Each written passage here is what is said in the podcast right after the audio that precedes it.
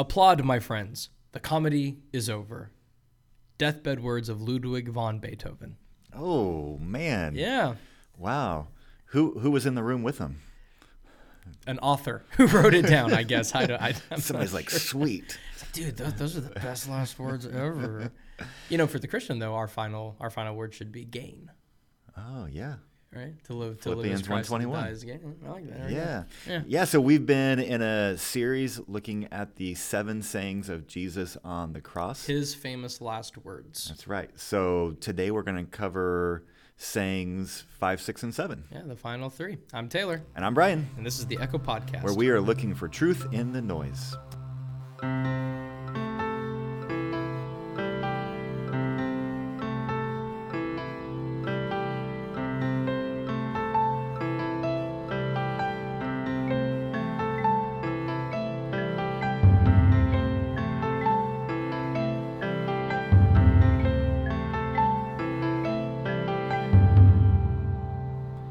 Brian, how's it going? It's going great. How are you doing? Not too bad. I've really enjoyed this series. This has been good. If if you all are listening and have missed the first two episodes, we've been looking at the seven sayings of Christ, and we've covered one and two uh, back in episode 25. Episode 26, we covered sayings three and four, and today we're going to try to wrap up and cover the final three. The final three, and these are the easiest ones to talk about.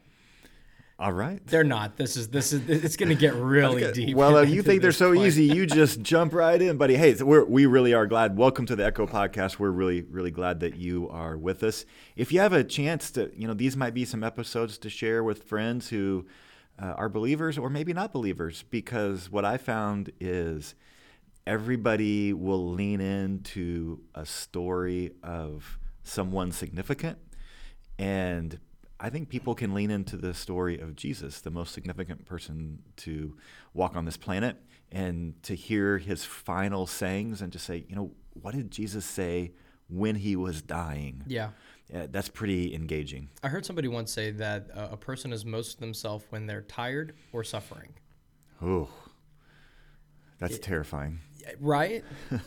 I'm having flashbacks of being tired and suffering. you Yeah, know, like, yeah. man, I was just awful. I was, I was the worst. Mm. So we're looking at Jesus probably tired, definitely suffering. Yeah, And what are the things that he is saying? Yeah. So word number five is the word of distress. And this is found in the gospel according to John chapter 19, verse 28. After this, when Jesus knew that all was now finished, he said, in order to fulfill the scripture, I am thirsty. Hmm.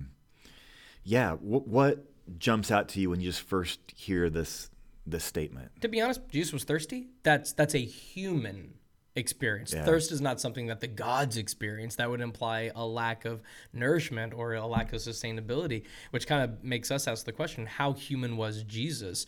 And in the theological answer is truly. Now some people will say fully human, Sure. but I, I like actually truly Yeah. human, um, which implies that Jesus is God but he's the God man, this incarnation that the Word became flesh, made its dwelling among us.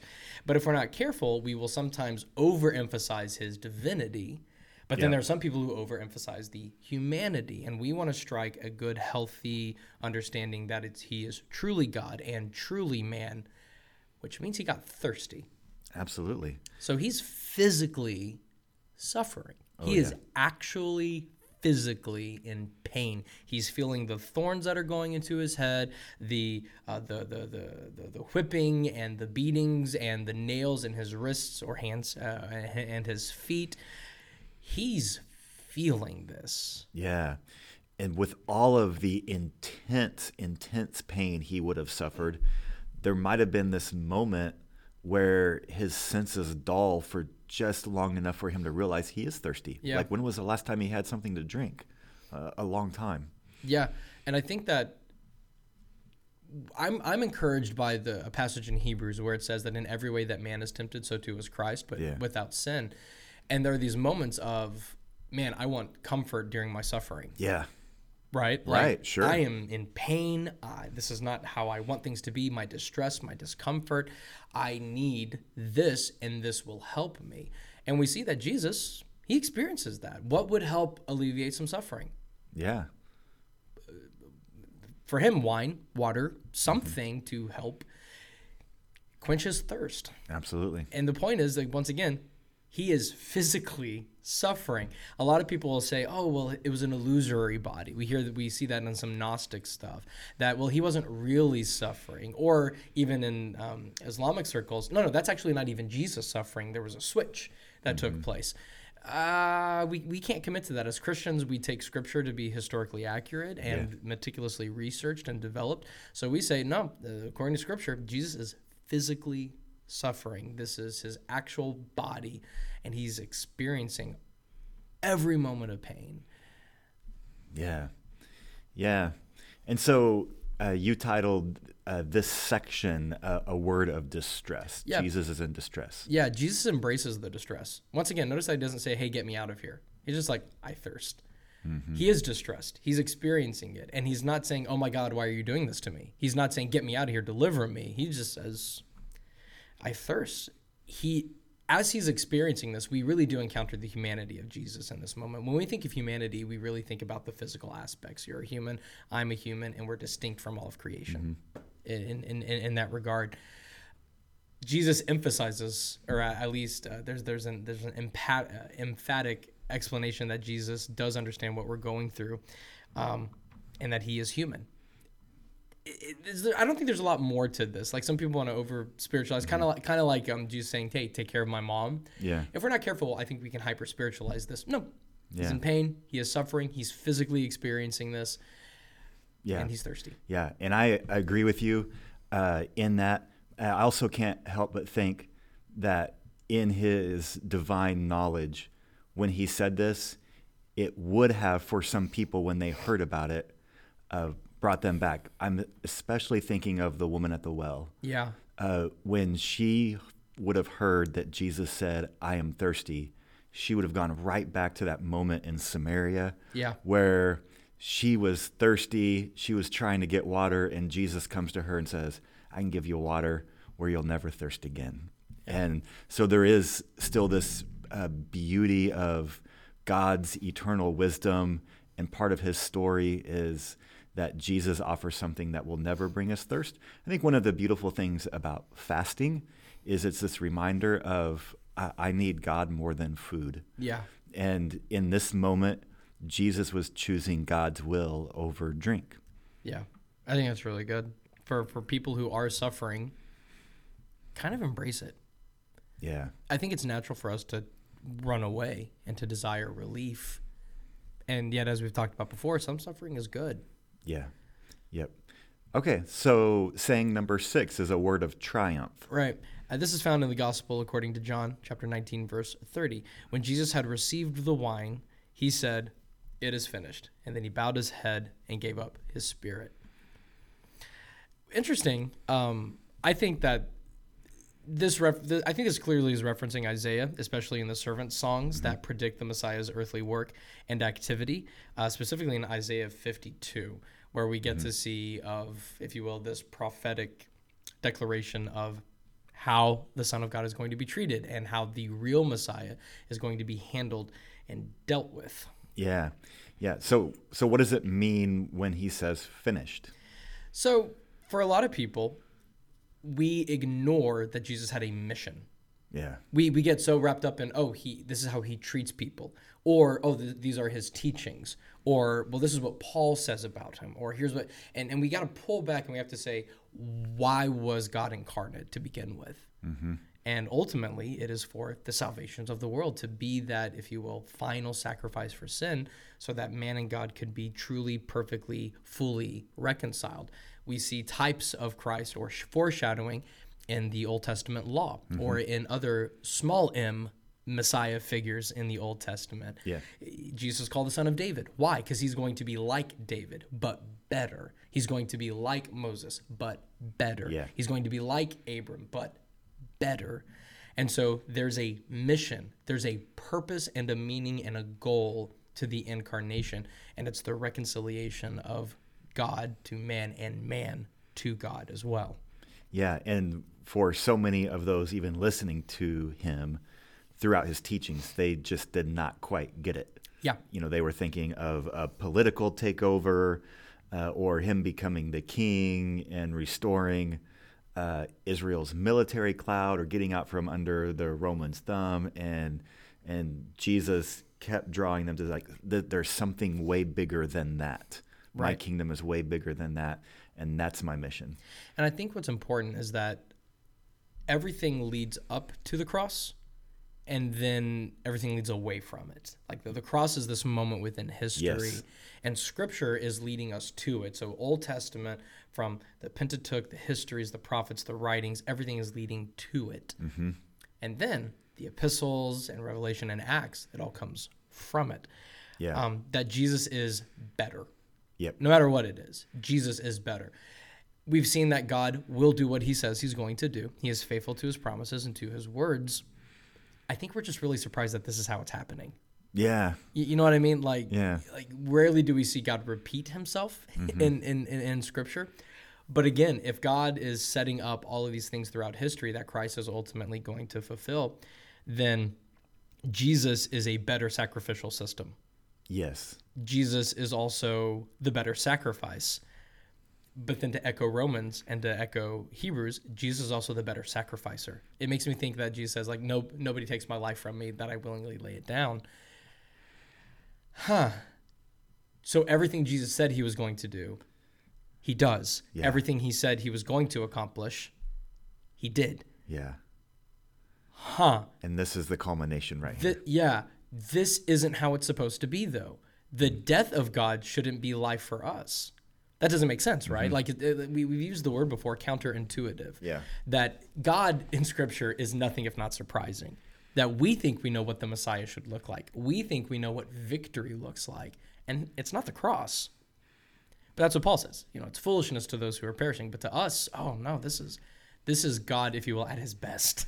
It's the cross. That, and that's so strange for us to to grasp that the seeming defeat of Jesus at the hands of the Romans and the Jews is the greatest accomplishment in all of history, time and space. Yeah.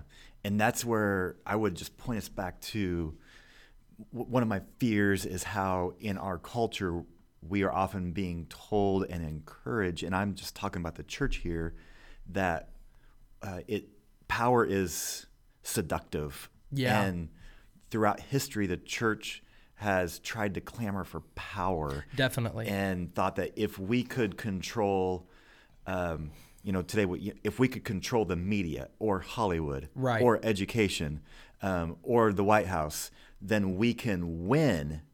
And and it goes from being a Christian influence, great, to dominance, Yeah. bad, Yeah. because that's not the victory we see in Jesus. Right. We the victory in Jesus is death on a cross, and that's the victory that we ought to be seeking as well. it's this beautiful paradox, right? Like Jesus constantly confronts our presuppositions. Um, I like what you say, um, and I've heard you say this before. It's the difference between Christianity and Christendom. Mm-hmm. Could you just like briefly explain that, just briefly? Because Yeah. that's a whole other episode that we need to do. Sure. But the difference between Christianity and Christendom. Christianity is the gospel that Jesus is the good news for all mankind, drawing us into his kingdom. Christendom is the uh, institutions, establishment of how we accomplish Christianity. And so Christendom could be a, a church or organization. Um, and sometimes we've put Christendom above Christianity. So we've protected the organization even when we lacked integrity to do so. And so it's like the organization becomes more important than the actual gospel of Jesus. We've seen, you know, with the tragic case of Ravi Zacharias, Yeah. was you had he and unfortunately probably some others in that organization that decided our ministry is more important than the integrity of the gospel. Right. That's putting Christendom above Christianity. And I would actually go a step further and, and even say that we, we encounter this with Christian nationalism, where people are using religious language to describe um, nationalistic fervor, that they're using the language that is used to um, engage in worship to God. And they're now equating that to being, if you will, a hyper patriot. Yeah. That that the min the minute the minute that that the church gets power governmentally, I think we have problems. Yeah. Um, there are many people who uh, think that one of the worst things that ever happened to Christianity was when Constantine made it legal. Yep. Yep. I, I would be one of them. Yeah. The minute that it became cool to be a Christian, the gospel immediately became tainted. Uh, Not the gospel, if you will, in scripture Yep. as it is, but the perception and the presentation. Um, I think because of Constantine, we have megachurches, which may or may not be good things. Because of Constantine, we have Christian bookstores, which may or may not be good things Yeah. right? Yeah. Um, because persecution always um, establishes and provides a thriving church. Yeah. And absolutely. if we're not being persecuted, how often do we persecute ourselves? Really getting into absolutely. is this a rabbit hole? I think this is a rabbit hole. But it's a good one. It is a good rabbit hole. But let it let's allow it to bring us to saying number seven. Saying number a seven. word of reunion. This is found in the Gospel according to Luke, chapter 23, verse 46. Then Jesus, crying out with a loud voice, said, Father, into your hands I commend my spirit. Now, both the last word of, of triumph and this word of reunion, they both claim to be the final word of mm-hmm. Jesus right before he dies. And some people might say, oh, that's a contradiction. And the, our response to that is no, we have four gospels that are giving us four different perspectives from different eyewitness accounts and testimonies.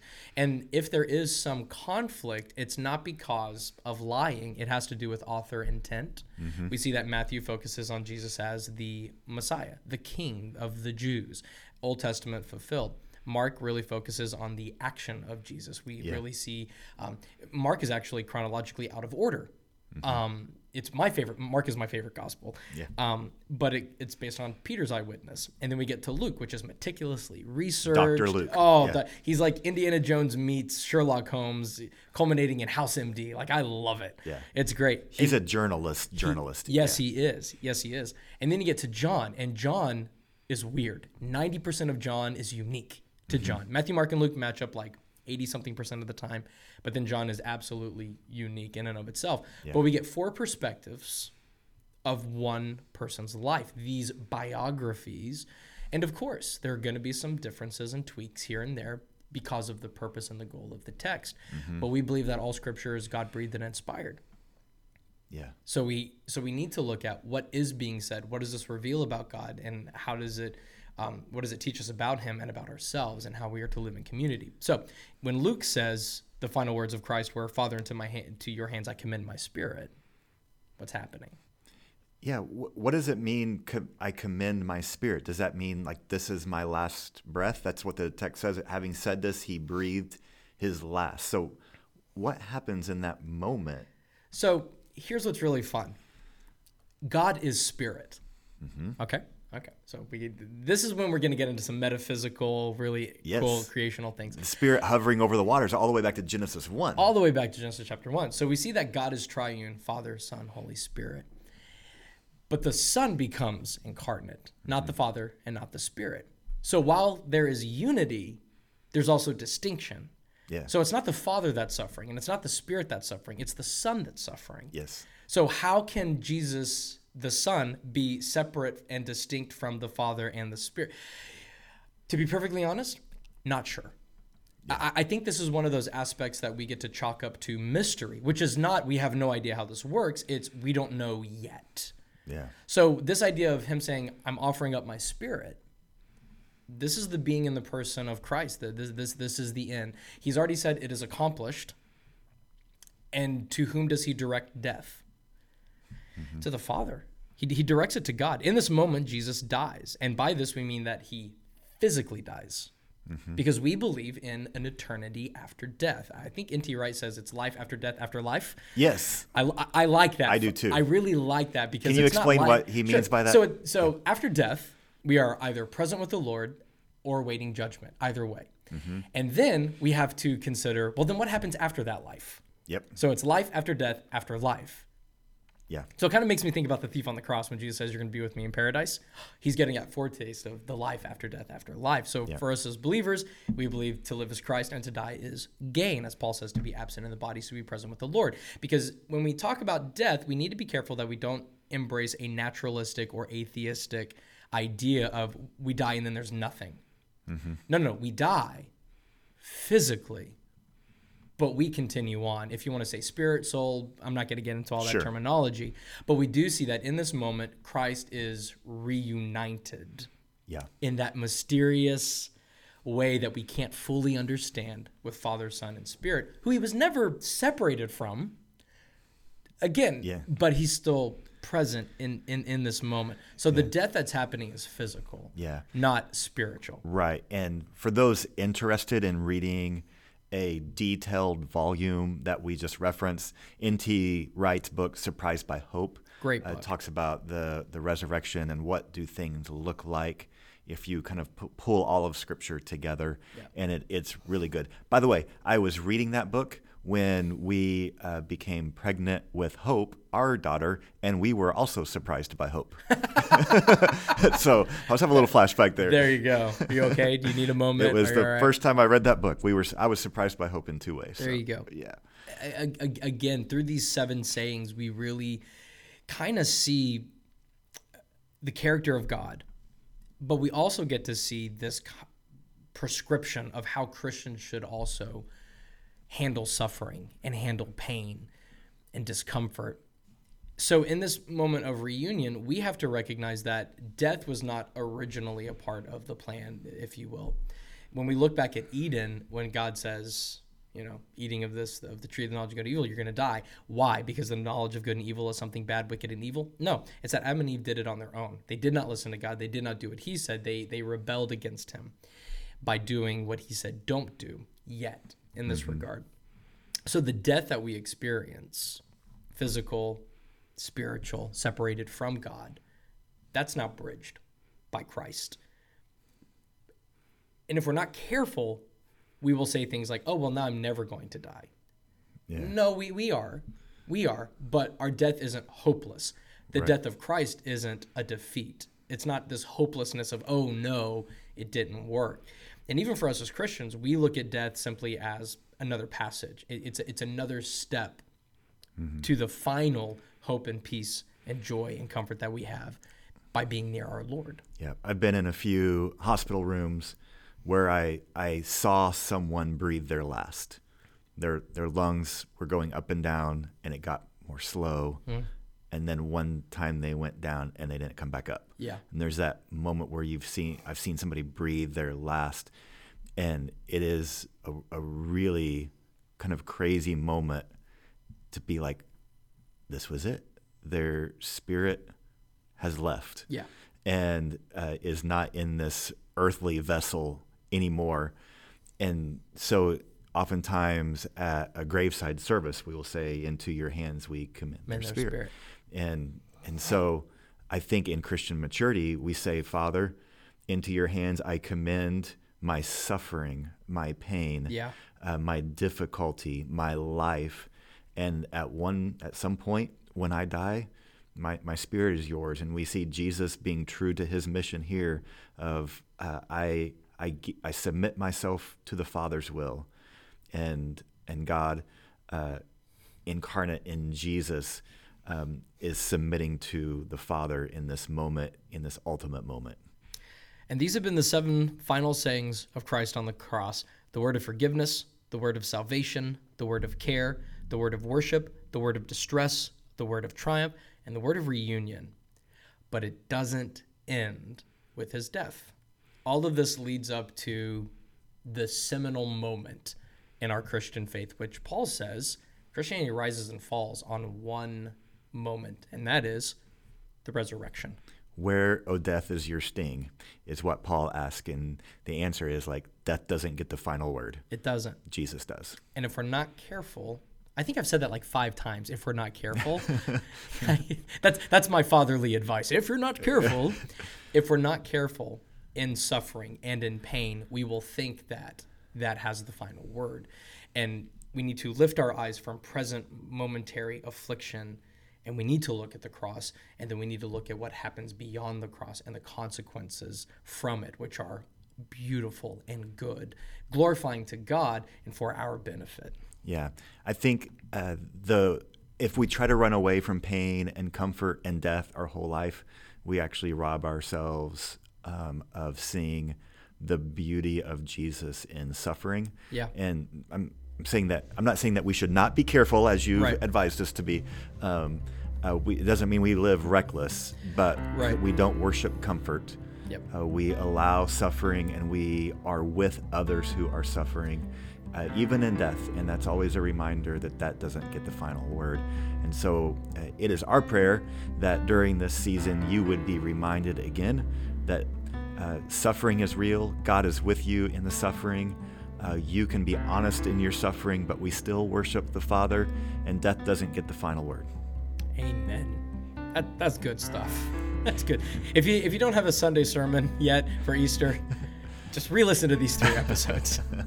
hey, and we do hope that you'll share them with others, let them know, and hopefully that can be an encouragement to them as well. He's Taylor, You're Brian. and this has been the Echo Podcast. We are looking for truth in the noise.